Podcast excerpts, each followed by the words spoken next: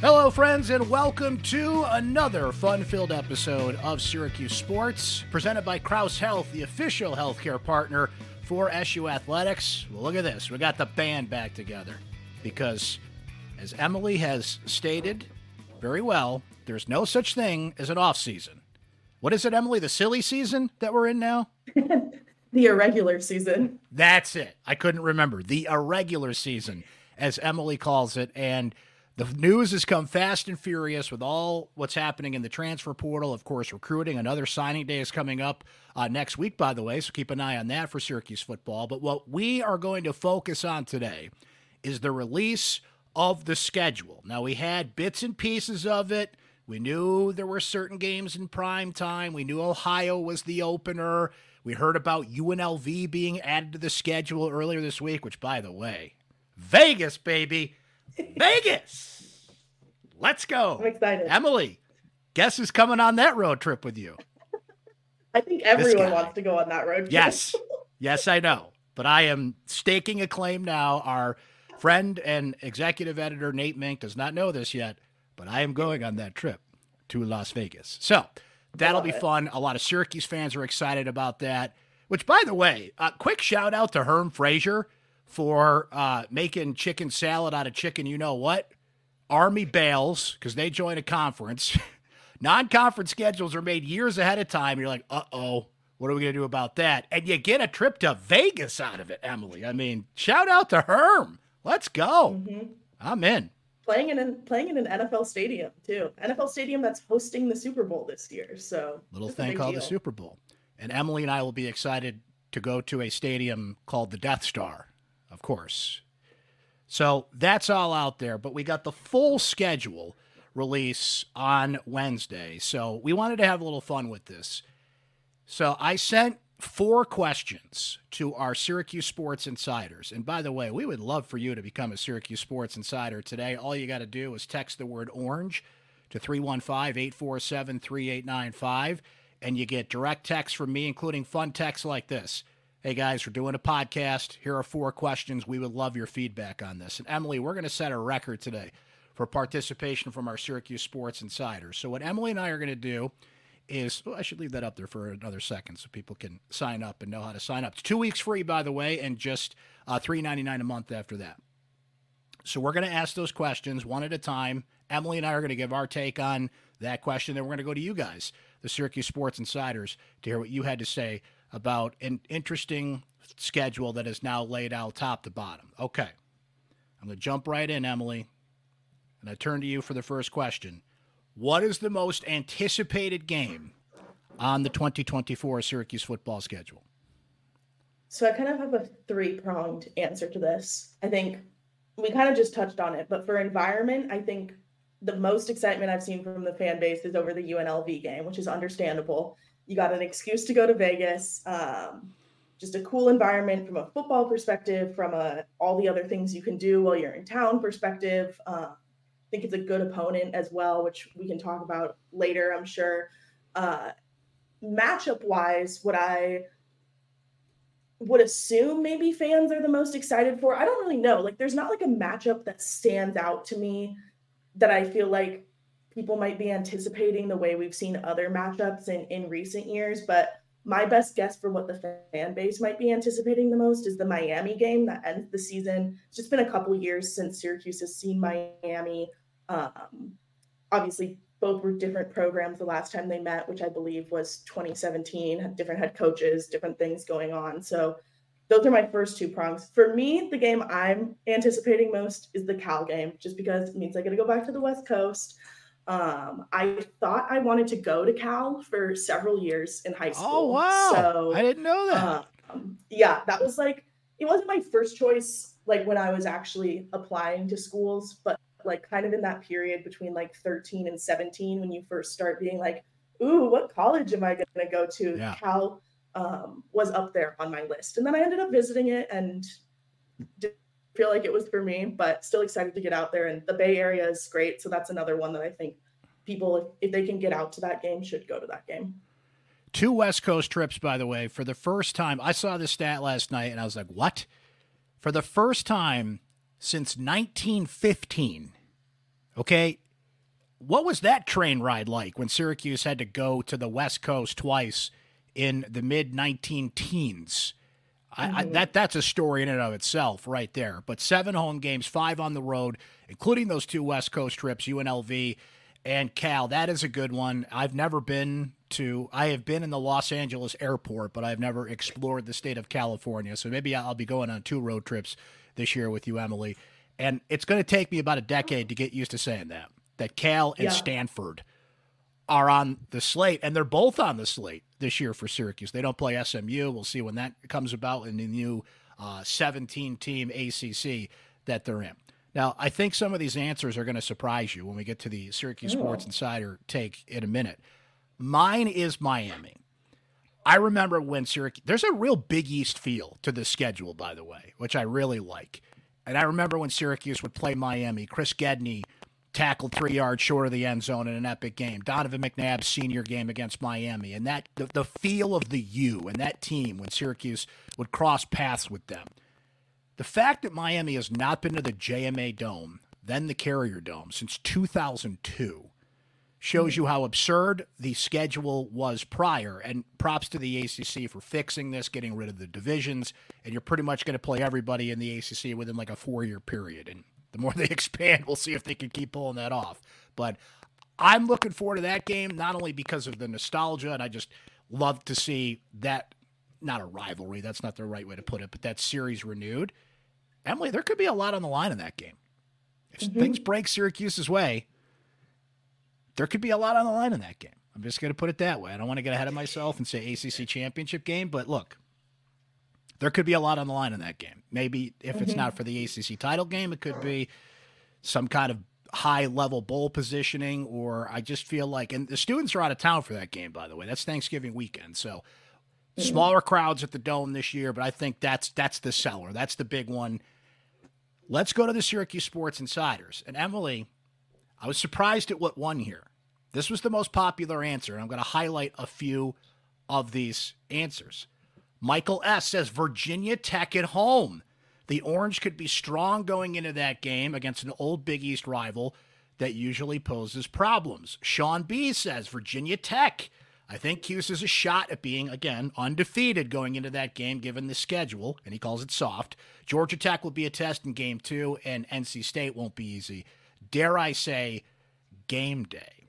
Jack H. says the same thing. Most anticipated Virginia Tech. They whooped us last season, a dark horse for the ACC championship like I think we are. Syracuse could very well go into that 6-1 or 7-0 with our eyes on Charlotte. So how about that? I was not expecting that. I can see it now that it's been in, it's put out there. Like it makes sense. Certainly the dark horse comment is right. I think I did put that in my schedule capsules yesterday when I wrote about Virginia Tech. They were kind of the dark horse. This past year, even, there was kind of a stretch near the end of the season where they were kind of in contention potentially for that second spot behind FSU. Obviously, I think they ended up finished 4th in conference win percentage. But Virginia Tech is a good team. I think, you know what, the game day comment is interesting. We all know the game day history or lack of history with Syracuse. And there's a lot of big storylines this year, obviously, with Fran Brown and you're now Kyle McCord here and Virginia Tech. I think that's certainly a game at a point in the season where Syracuse could be a legitimate contender and have some weight under its belt that would maybe make sense.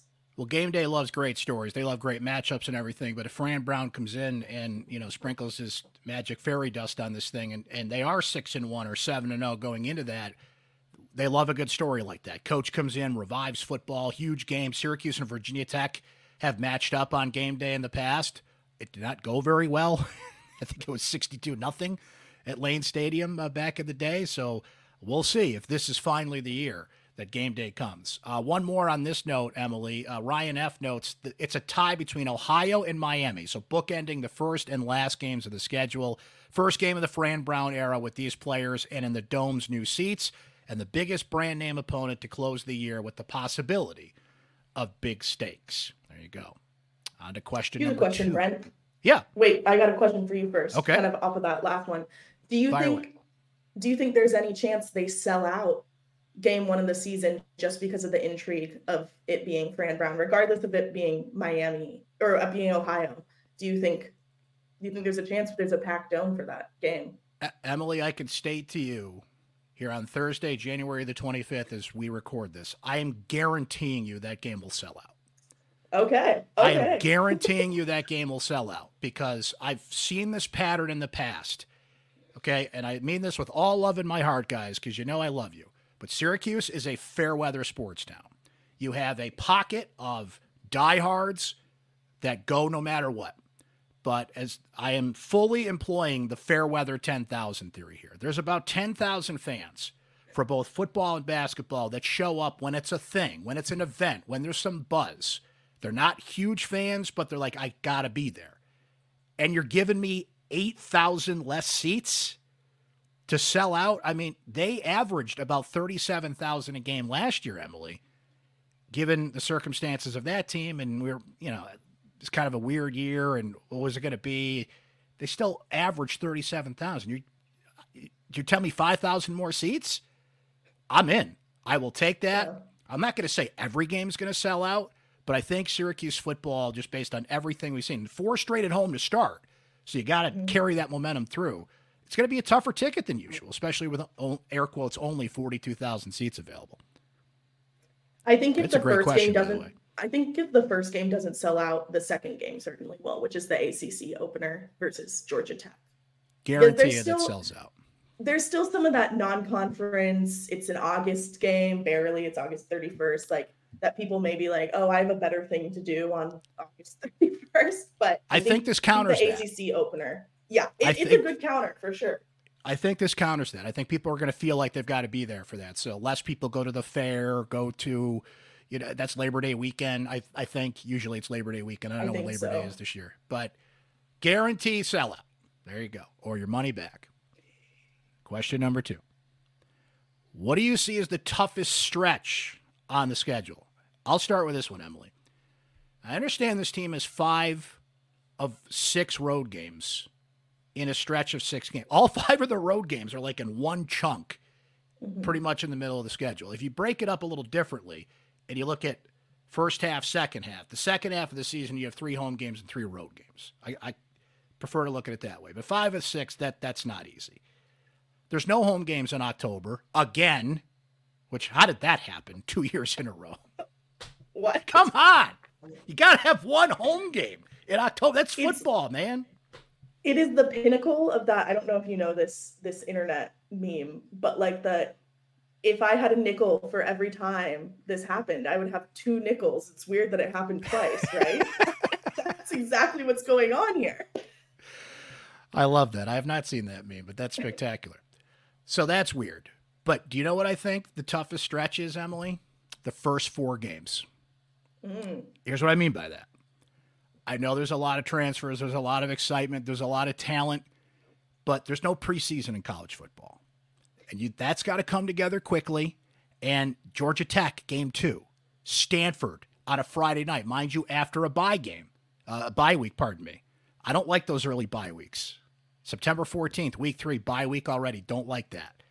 I think this is a team that I'm not saying they're going to go 2-2 in that stretch, but I'm saying the possibility that you're just not in flow yet. Everybody's still getting used to each other, and you're playing Georgia Tech in week 2. That's a tough game. Stanford could sneak up and bite you. That's 2 league games in your first 4.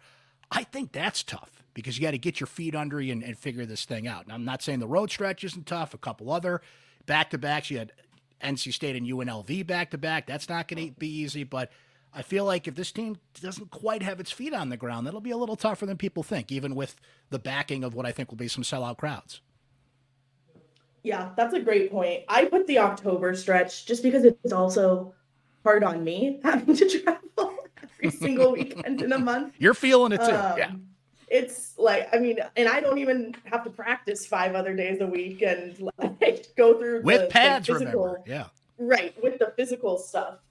It's just tough to not be sleeping in your own bed and not get to go through your own routines and the place you're used to and stuff. So plus, like, that's kind of the stretch where they have 4 of their ACC, or I guess they have 5 ACC games back to back to back in that stretch. Whereas like the other couple ones are broken up with some non-conference games. You got the at NC State, at Pittsburgh, at home versus Virginia Tech, at Boston College, at Cal, all conference games, which yes, normally happens in a season, but that's just still a lot to handle. And we know at that point in the season, the ACC always seems to be in full chaos mode. So anything could be going on at that point. Yeah, the last five games, all in November, no breaks, no buys in there. And look, Fran Brown has to prove what Dino Babers couldn't, that this team could stay healthy, that it could be deep. Everybody has injuries, but by that time, you know, war of attrition, who's healthy, who's not. And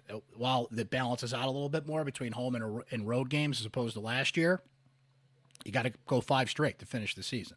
Let's see what our Syracuse Sports Insider said about this one. Michael C. says, the last four games, until I see Syracuse play well in November, speaking of which, I'll remain skeptical that they'll do so regardless of the change in staff. I expect them to struggle and hope to be wrong. I like how he put that. Jim B says NC State followed by UNLV. My guy, oh, here it is. Mark in San Diego says weeks 6 through 10, the four road games. There's another candidate there. Brandon M notes the October stretch into the Virginia Tech game. James noted what we were just talking about, Emily. All of October, this team being away scares me again. That is a weird quirk. We're going to have to shout out to Herm for the UNLV thing, but we got to figure out this October thing. I have no idea what's going on. I like to go leaf peeping and apple picking as much as anybody, but give me one football game in October. Come on. Right. Number three, what opponent could spring a surprise on Syracuse? Emily, I will defer to you to start on this one. My thing with choosing this is that I think realistically any ACC team could bring a surprise. Like that's just the nature. You're all peers. Like any of those teams could surprise you. So I leaned towards picking one of the non-conference games, and the obvious one to me was UNLV. I mean, Barry Odom, former Mizzou coach, I covered him one season at Missouri, the season he was fired, unfortunately for him. He just led that team to like a 9-5 finish in his first season as head coach. They're getting the new quarterback, the quarterback from Holy Cross, Matthew Sluka, who was kind of obviously not as hot a commodity as some other quarterbacks in the portal, but was certainly up there in intrigue and interest. And, you know, obviously they're playing in their home turf, their home stadium. So, yeah, I think UNLV could be like a surprisingly very good game for Syracuse. I don't know how much like rebuilding they've had to do roster wise this season, but certainly was a well-led program last year, and among the four non-conference games is the most difficult opponent. I'm going to go non-conference as well, because I'm not surprised, air quotes, by any ACC team that would beat you on the schedule. They avoided Clemson and Florida State this year, which is huge for their hopeful run to compete for the ACC championship game. But I'm going to go Cal on this one. Emily, you brought it up earlier. You're going on the full West Coast tilt, Syracuse to Berkeley. That's a long flight. Depends on what time that game is. If that's an early afternoon game, you're so thrown out of whack there time zone wise. Syracuse has not gone to the West Coast in 10 years. And Emily, I remember, I'm going back a little bit here, but when Syracuse went to BYU, I think it was 2002. Now that's altitude as well. And I believe that was a Thursday night game or something of that nature. But you could tell in that game they were just thrown off by the travel and the elevation and just everything they had to deal with there. Some games you're thrown off, you said, your routine and sleep deprivation, just weird stuff happens. Like you were saying, I haven't really dove in fully to Cal and what kind of team they're going to have and what changes they've had. And sometimes it doesn't matter. Sometimes you beat you. And I just feel like that could be a game where Syracuse beats itself, just based on the circumstances. They will have already traveled to UNLV, so they'll have a little bit of a sense of it, but I just feel like that could be one of those weird games where you're getting into it. What is that, mid-November, I believe Cal is? Yeah, November 16th, like we were talking about. Maybe some injuries have piled up, so that's going to be my candidate there. Let's see what the insiders say. Yeah, go ahead. I was going to say, I'll throw in, too, with like Northern California in mid-November, that's likely not going to be a sunny game. There's a high probability that is like a rainy weather game. For those who are not aware, Northern California climate is a lot different than Southern California climate. Like Northern California is the Pacific Northwest in terms of climate. So that Emily knows the weather. And I do know the weather could be definitely a factor in that game as well. More like Oregon up that way climate than Los Angeles. Exactly. Yes. Mikey V says Georgia Tech, Stanford, UNLV, Cal could derail our season. I love this text, Emily. My guy Gabe says, both the Golden Bears and Stanford trees. Their mascot is a damn tree, Brent. Google it. I just like how he says Google it. Syracuse is an orange, so I'm going to be honest, you guys, I don't know you have that much of a leg to stand on against a tree. All-time mascot game right there. We don't really know what to expect from those two teams. I like that point, too.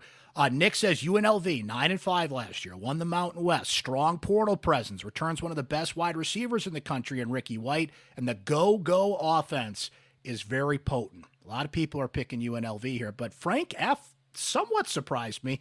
We said UConn, depending on how the season is going, could get caught looking ahead to the Miami game. Jacob went with this, Emily. I think NC State is the most losable game on the schedule. Dave Dorn's done a fantastic job in the portal, starting with Grayson McCall at quarterback. I believe we have one more here. Oh, this is Jacob continuing saying that's a really good team, and Syracuse will face them in a tough atmosphere fresh off a trip to the West Coast. So good point there as the Orange recover. Question number 4. The way too early record prediction. But come on, Emily, everybody looks at the schedule and a number pops in their head. And when I saw that schedule laid out, okay, this is where they are. This is, schedule matters. Travel matters. 5 out of 6 road games, as we mentioned. Those things add up. The number that blinked in my head was 8-4. I said 8-4 seems reasonable to me, which is 2 more wins than last year. I mentioned maybe that Cal game, something like that. You beat yourself. That's inevitable to happen. And I even went wins, Ohio, Georgia Tech, Stanford, Holy Cross, UNLV, Virginia Tech, Cal, UConn. Losses, NC State, Pitt, BC, Miami. So all 4 losses for the Orange I've got in the ACC category. What's the number that was blinking in your head when you saw the schedule? It was also 8-4. I don't know that I have as cut and dry a prediction on like what the wins and losses are yet. And obviously there's so much that we don't know about this team. Like on paper, everything is looking great and they've recruited this great roster and stuff like that. But I'm itching for spring football to see what that actually looks like when we get to see Kyle McCord passing and working with this offensive line and working against this defense that has retained a lot of its key players that have made it successful in the past few seasons and obviously added big weapons. But yeah, I think 8-4 is a very comfortable prediction, which feels kind of crazy, though last year, I guess at this time we were saying like, oh, this is potentially a 9-win schedule. Look how that went. But yeah, I think 8-4 is a pretty safe prediction for January looking ahead at this schedule. Speaking of Kyle McCord, Emily, we should pause there for a moment on him. So the recent Syracuse basketball game, most, if not all, of the transfers were out there on the court. They got a nice announcement during one of the timeouts. They were tossing T-shirts in the crowd. McCord made it to the upper deck, by the way. I turned to Mike Waters, and I said, I think one of those T-shirts just made the upper deck, and I hope that was McCord that threw it because you want your quarterback to be flashing that arm there. But he was in a boot on his right foot. Now, the thing is, he had a left ankle injury that he dealt with for most of last season and kind of fought through. So what I've been told, Emily, and I'm curious if you've heard anything, but what I've been told is he's fine. It's a procedure. He's going through it. His boot should be off in a couple of weeks, and I'm told he's a full go for spring practice. So you go through a season, and then you've got to recover in the offseason. I don't know if he got a surgery or anything done on it, but and things can change. We'll keep an eye on this for you guys. But from everything I understand, he'll be good to go.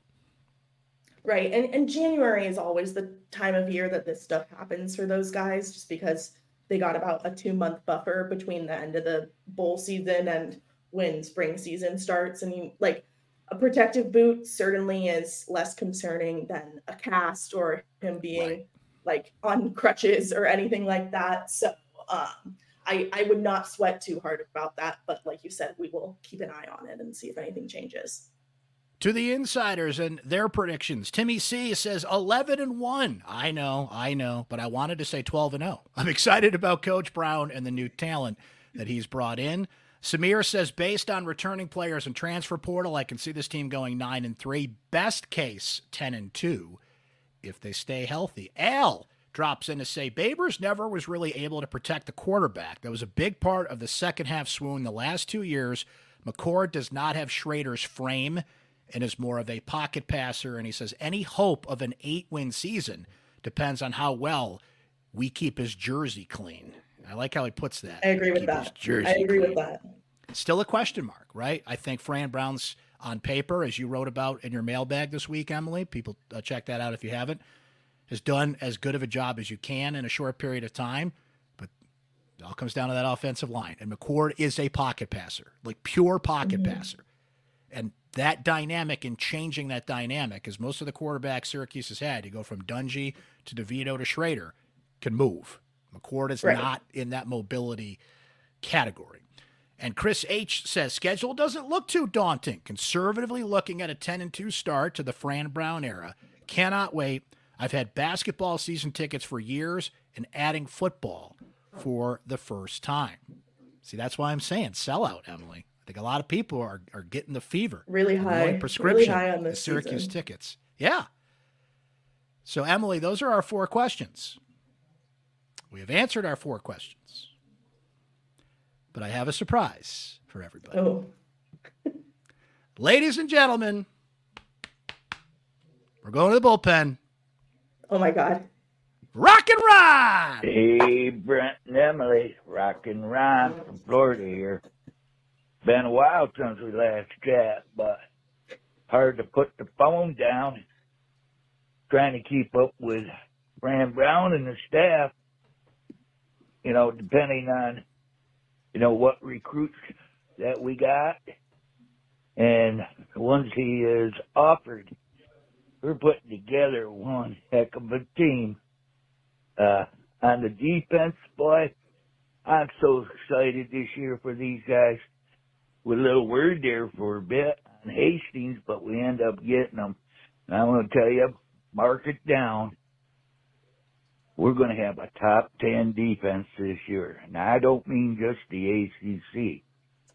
And with our backup, the front line and linebackers of Wax and that Herd kid and Anwar, we're going to be dynamite. And the offense, well, we didn't get as many out of the portal we want, but it's still early, and hoping that we,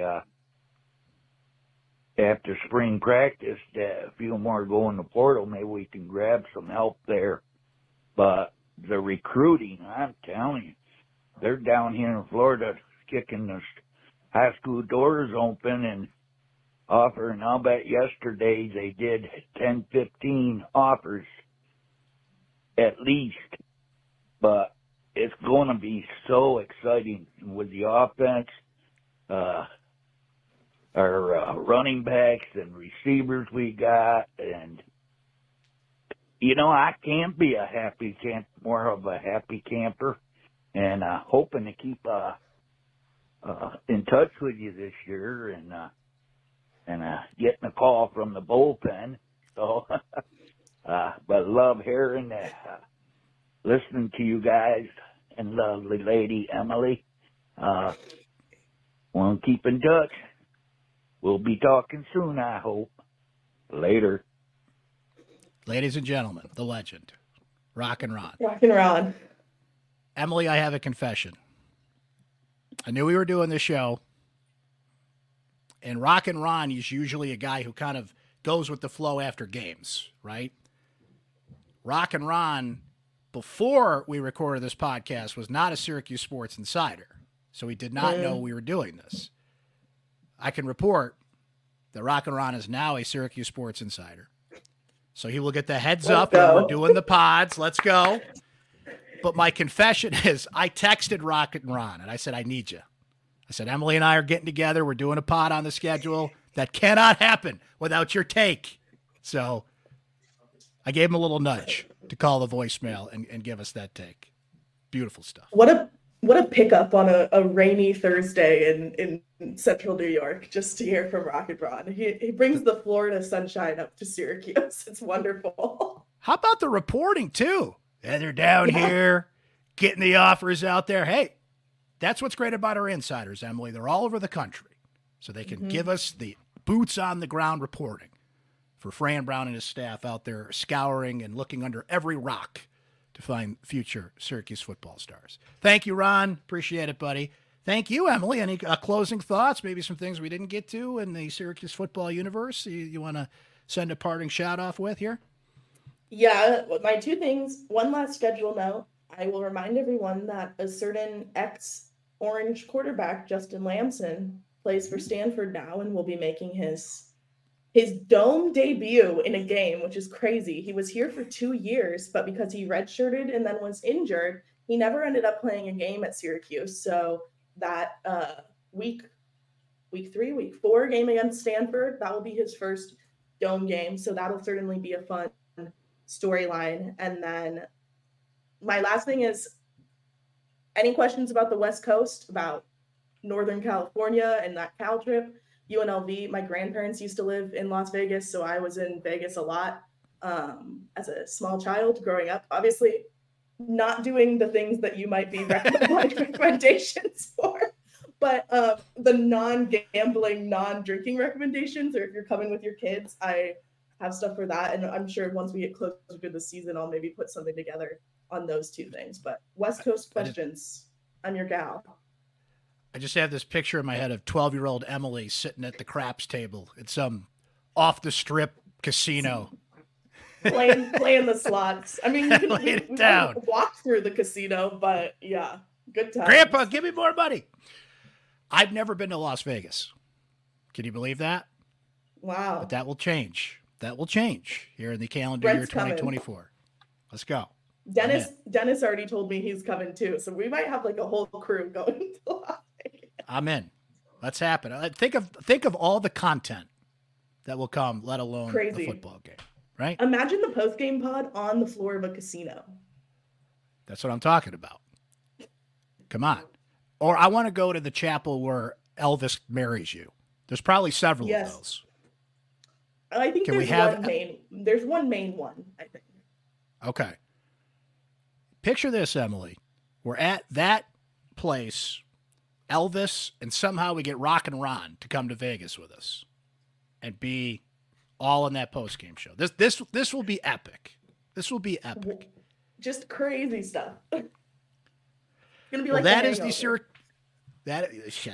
Exactly. I picture us like that scene where those guys are all walking in The Hangover. That's going to be the Syracuse.com crew just taking Vegas for the weekend. Cannot wait. That is the Syracuse football schedule 2024. Plenty more to come, as Emily noted. Signing day is coming up. The offseason news does not stop. Spring football is going to be here before you know it. Emily, we know you'll be all over it. Chris Carlson will be all over it. I'll be all over it. Make sure you sign up to be a Syracuse Sports Insider so you're all over it. Just text the word ORANGE to 315-847-3895. Try it free for 2 weeks, just $3.99 a month. After that, and you will safely know that you are amongst Rockin' Ron in the Syracuse Sports Insider Group. Until next time, ladies and gentlemen, thanks for joining us here on Syracuse Sports.